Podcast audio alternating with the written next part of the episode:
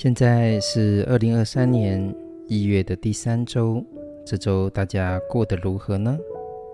这周想要跟大家分享我自己一个有点有趣，但是也有点幸运的事情，就是我的一首诗啊，就在囚狱中获致洁净的光啊，这一首诗呢，呃，非常幸运的就是成为了今年的大学学测的。考题，那其实也不是我我自己知道的这样子，因为我年纪也有了嘛，所以也不会去不会再去考大学了这样子，是因为我的一些学生哈，他有一些毕业的学生，他目前是在高中呃教书嘛，那国文科的，那那天就就敲我脸书讯息说，哎，老师，你的有一首诗呢。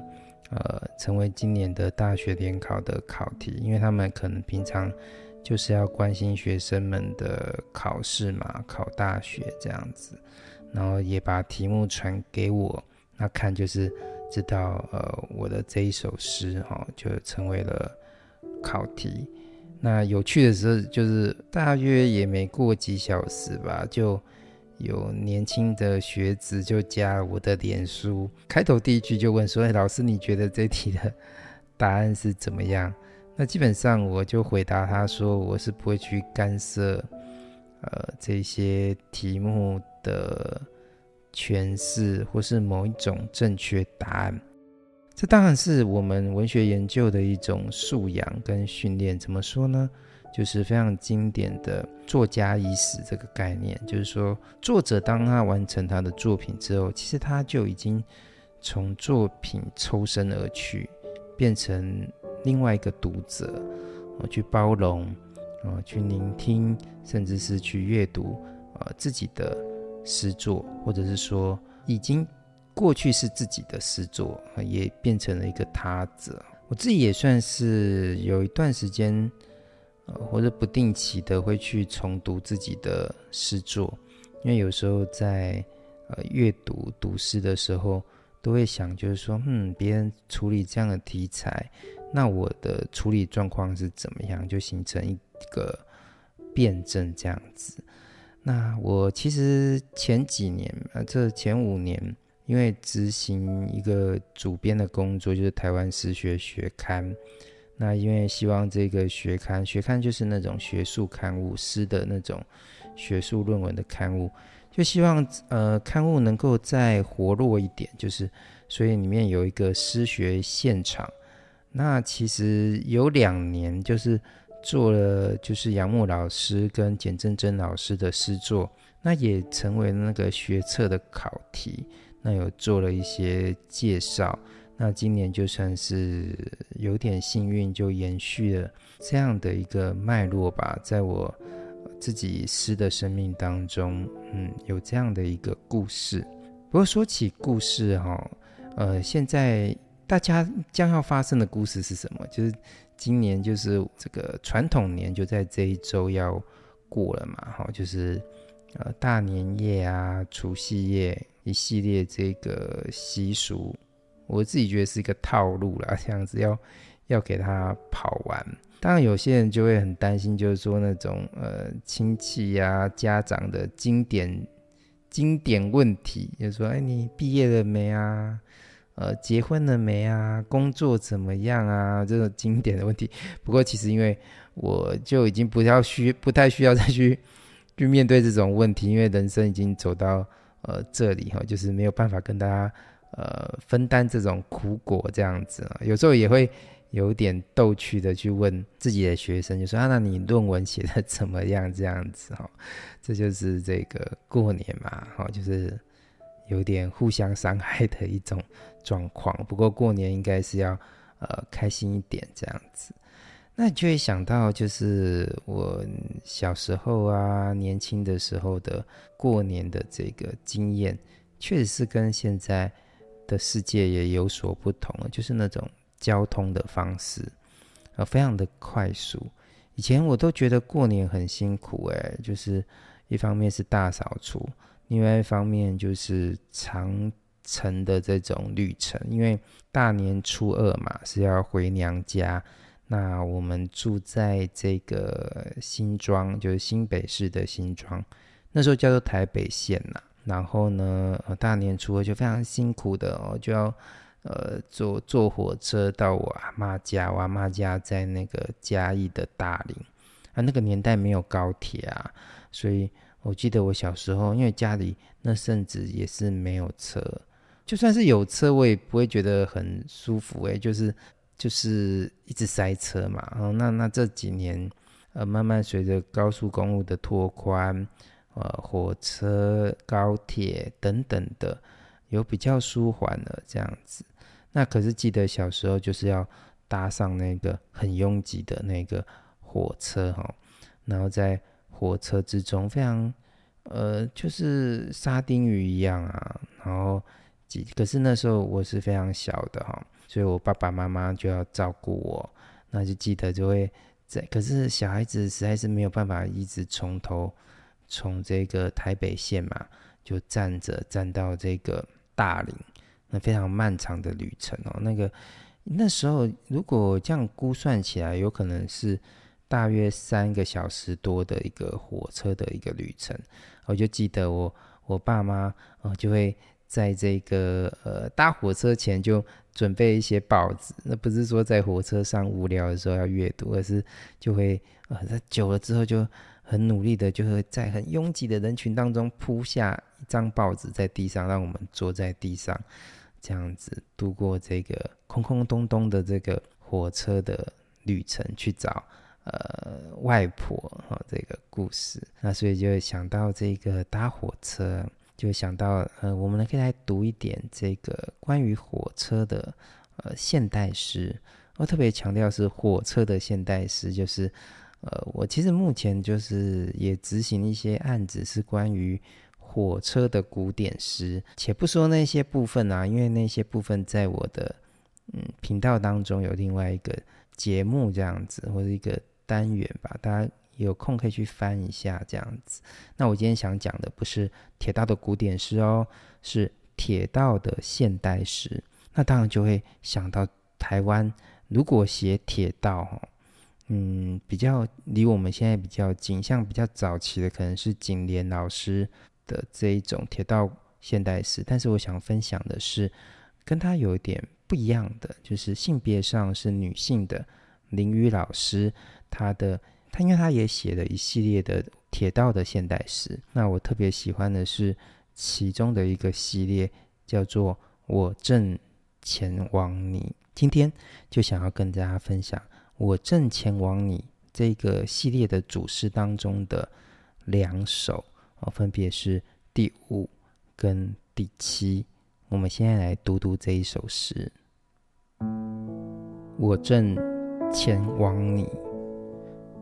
林语的诗，谢坤华朗读。我正前往你之五。淋雨的诗，谢坤华朗读。我从人世返回火车深处，最后一列货车的杂乱中，把心灵安居。把心灵安居，意味着让玻璃窗打扮流逝的风景，不计算年月，终身在外面像鸟雀。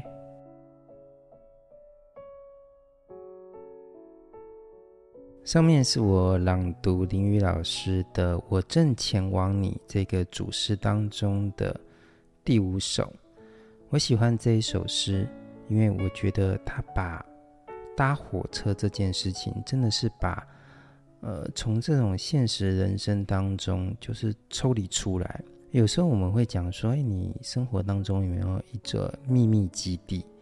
哦，在学校当中啊，或是呃现实的工作以后，啊，这种秘密基地可以让你疗伤。哦，重新整顿自己，或者是说，在这边呃发展你对人事啊，或是呃未来的人生的一个调整的一个地方啊，秘密基地。那其实林雨老师会写这一系列的火车的诗作，其实跟他的工作有关系，就是他是在宜兰任教，然后在台北居住，那时常就必须搭着车火车嘛。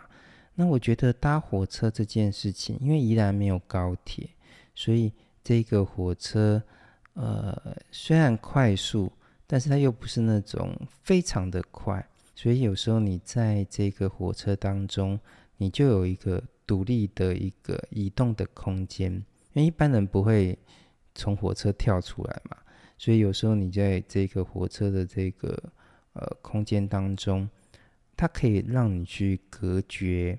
哦，一些很多事情的一个干扰，不会有人真的来找你，那顶多就是呃手机的讯息啊。那如果你真的愿意独享这个移动的时光，或是这移动移动的这个空间的话，你就干脆连智慧手机你都把它关掉。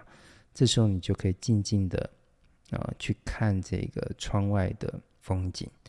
那其实我也是这样，我也还蛮喜欢就是。搭火车，有时在火车的时候，比如说常常去各地开会，几乎我根本就不会去选择那种自己开车，因为我觉得在，因为一一一般的会议也会去补助这种交通费嘛。那其实你在火车上的时候，你就可以好好看一下，呃，一些书啊，甚至就是看窗外的一个风景，有时候可以让自己有一个沉淀，甚至就是说就这样在里面。呃，睡着嘛？因为其实，呃，搭火车有有，大家平常打开那个音乐，有一些工作音乐是强调那种白噪音的。我觉得火车的那个移动有一种这个白噪音的一个效果，所以想必这个林雨老师也是在搭火车的时候，觉得火车的那个时空间足以让他去发展呃另外一个人生吧，一种。嗯，对人生的一个反思，或者是一种对窗外世界的一个非常单纯的一对一的一个观看。所以开始他就写说：“我从人世纷杂的这个人世，重新呢就回到了火车的深处。因为返回这件事情，其实都有一种回到家的一种意味。返回什么？返回什么？所以我们说回家，回家。”可是，一般的人就想说，我怎么会住在这个火车里呢？就会想到这个一个很有名的一个电影，应该各位朋友都有看过吧？叫做《海上钢琴师》哦。有人居然就住在这个游轮里，诶，其实是可能的。像比如说，另外一种。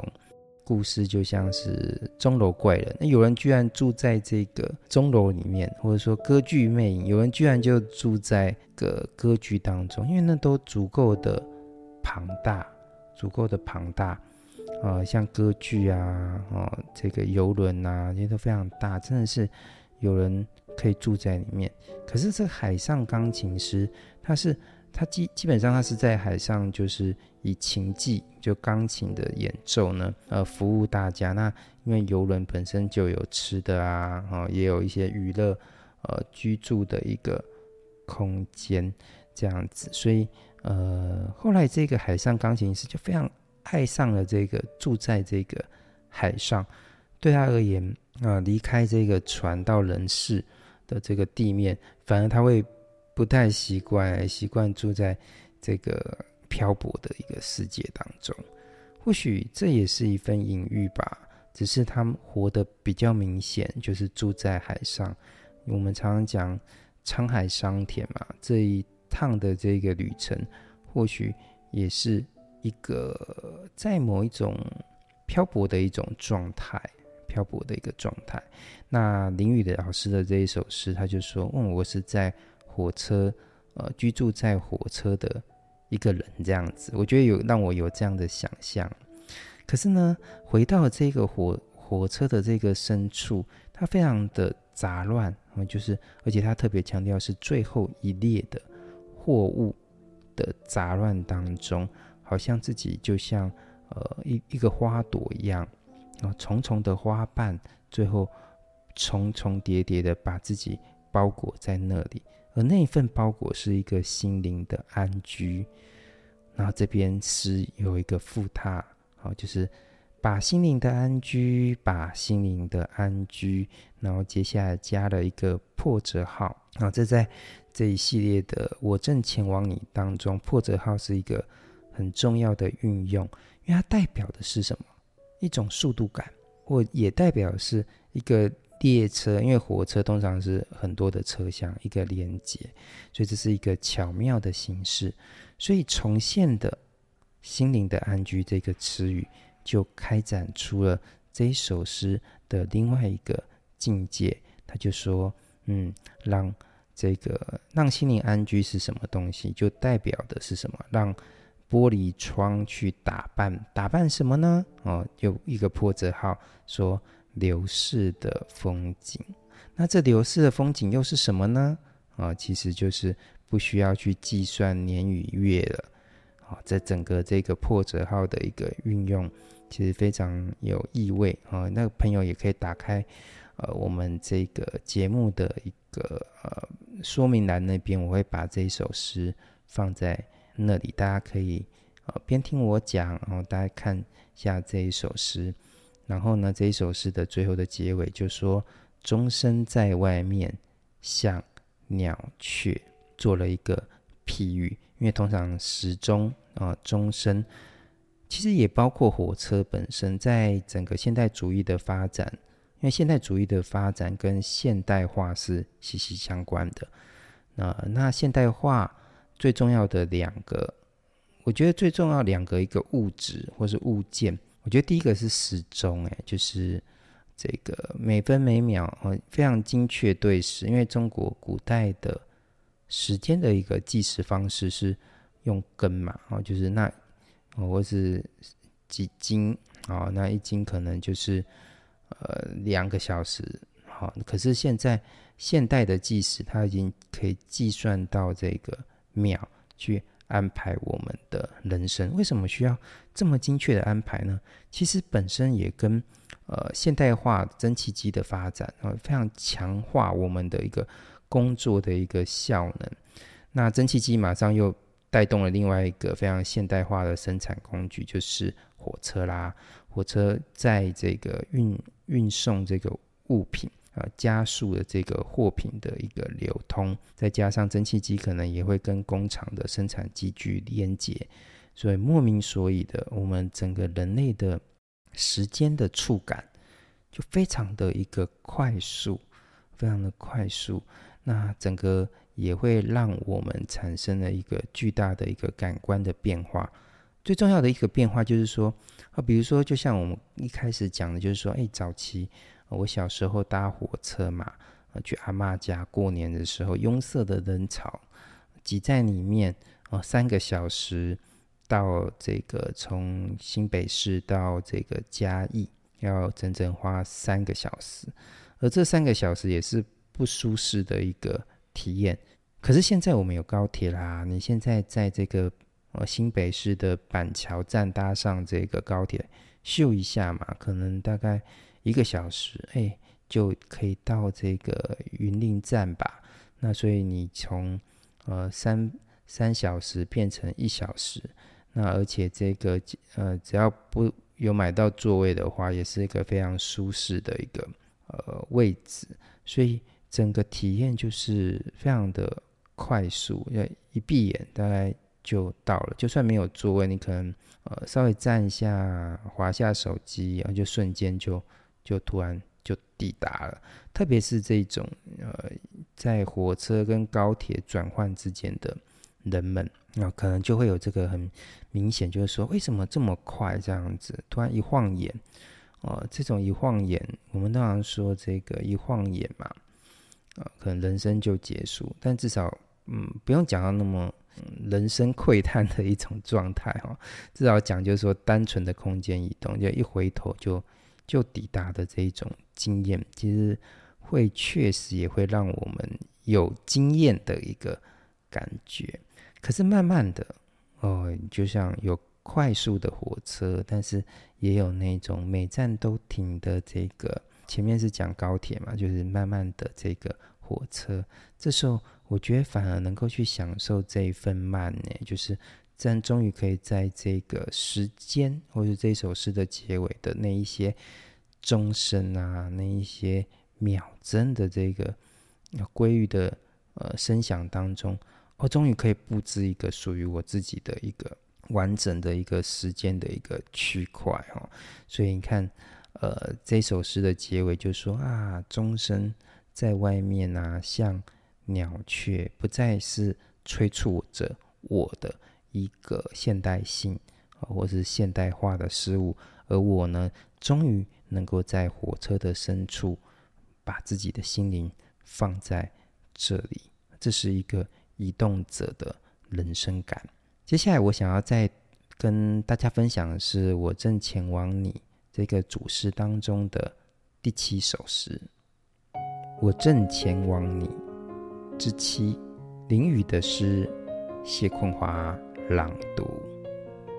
第一世纪的列车经过，里面的人说：“二十一世纪好可怕。”二十一世纪的列车经过，听到好可怕，是彼此的回音。上面我读的是我正前往你林语老师的这个主诗当中的第七首。我觉得这一首第七首，它在语言的这种感觉上是跟第五首呃比较不一样的。如果第五首是让这个仓促的被现代化呃控制的摆布的人生，在火车的移动当中得到了一个安放的话，这首诗是。第七首反而就要呈现出，就是我刚刚一开始在分析第五首的时候讲的那个 background，就是呃那一种背景就是说呃这个世纪呃火车本身的快速可能会消薄我们那种主体的感官，以前比较细致、比较缓慢的去感觉事物呃的一种方式。瞬间，因为时间压缩嘛，你就没有办法再去感受一个事物。可是我们在面对现代化事物的时候，其实有时候也带着一种恐惧感。可能大家会想说，为什么会这样？就像你换手机、换电脑，都希望越快越好，对不对？然后就觉得说越新啊，越快越好啊，怎么会很害怕这一种呃现代化的事物呢？其实。嗯，那是因为我们已经数位沉浸感已经非常的呃深了。可是其实这一种转换之际的时候，有些人会拒绝去接受。哎，呃，就像我们常常去讲的所谓的老灵魂嘛，啊，这种老灵魂，呃，这样的一个，就像班雅明说的，就是很多人都是这，就是历史的大天使啊。我一般都觉得。一般人的移动是往前走，对不对？头也往前啊，然后身子往前。可是有一些人，他们的前进的方式是倒着走，就是背对着前方，然后往前走。这到底是在隐喻什么？隐喻的就是对过往的一个念念不忘。往前走看似非常自然，可是它其实呃也充满着一种探险的一种意味，对现代主义的一个探险。可是其实很多人并没有办法去接受这种探险呢，因为我们呃人的一个身体的构造哦，有时候是追寻的是一种安稳。我们常常会讲那个生活在他方，这是少年的一个冒险的精神。可是我们人体的那个构造啊，哦，基本上是呃倾向于维生的一种状态，所以很多人就是到了。呃，一定的年纪之后，其实都会失去那种冒险的精神啊，或者说，你就算是在用这个很多新东西，你还是用一种很老的方式去去使用它哦。所以，新的一个工具被用得很像旧的这样子，因为大家都失去了那种探险的精神。我就记得我小时候，我小时候也是很曾经就是那种呃，很喜欢把东西拆开然后再组合的那种。那种小男孩，你知道吗？可是后来读了书之后，不知道为什么，可能是呃文学的 熏陶太深了，这样子，对于那种理工的事物，嗯，好啦，就理工仔啊，对于那种修电脑啊或者什么，不知道为什么都觉得好恐怖这样子哦。呃，慢慢的就会失去对一些呃事物的一个探索的能力。我我自己觉得，不过这几年因为我自己呃一方面就做电影研究，那不止做电影研究，因为我喜欢做什么都要都要去实践它啊，呃，就像我。呃，研究现代诗，我也写诗啊，对不对？研究现代小说，我也写小说。我相信实务经验跟研究是是结合在一起的。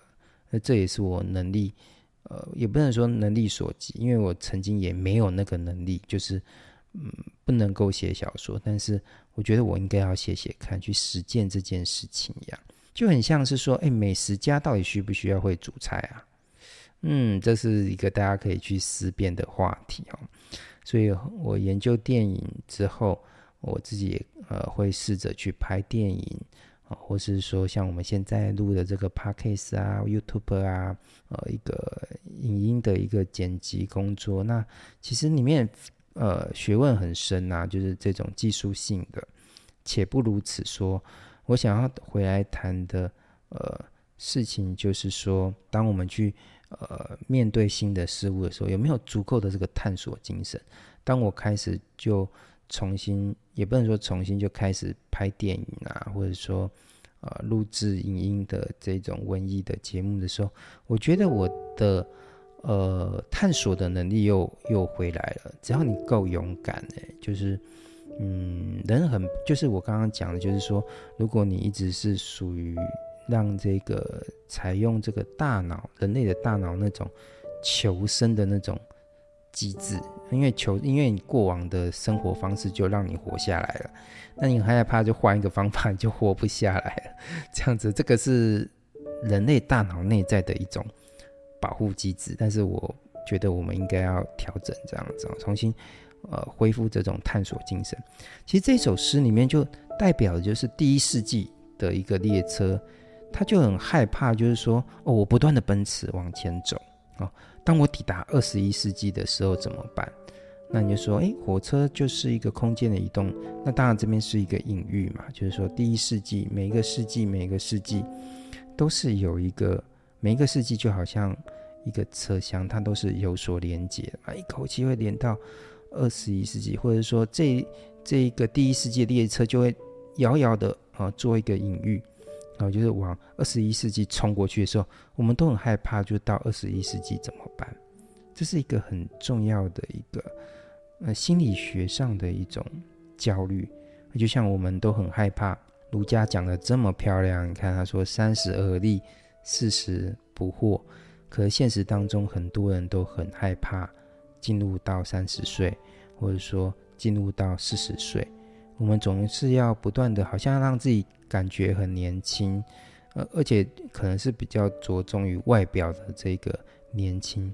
它其实内在的恐惧是代代表的是什么？我我无法去面对我人生的下一个阶段，总是要到三十，或是总是要到四十。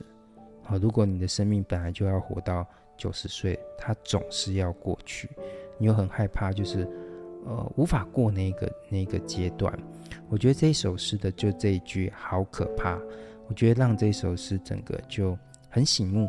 而事实上呢，呃，这个林雨老师的诗的第二段，看他也是重复了那个好可怕，而且他特别把好可怕又加了一个加注号嘛。但是他这个好可怕是什么呢？是哎，这个二十一世纪的列车又经过了。他也听到了一个好可怕这样子哈，那这个好可怕是什么呢？呃这个这首诗非常的机智诶，我觉得就是他说是彼此的回音，所以回音是什么呢？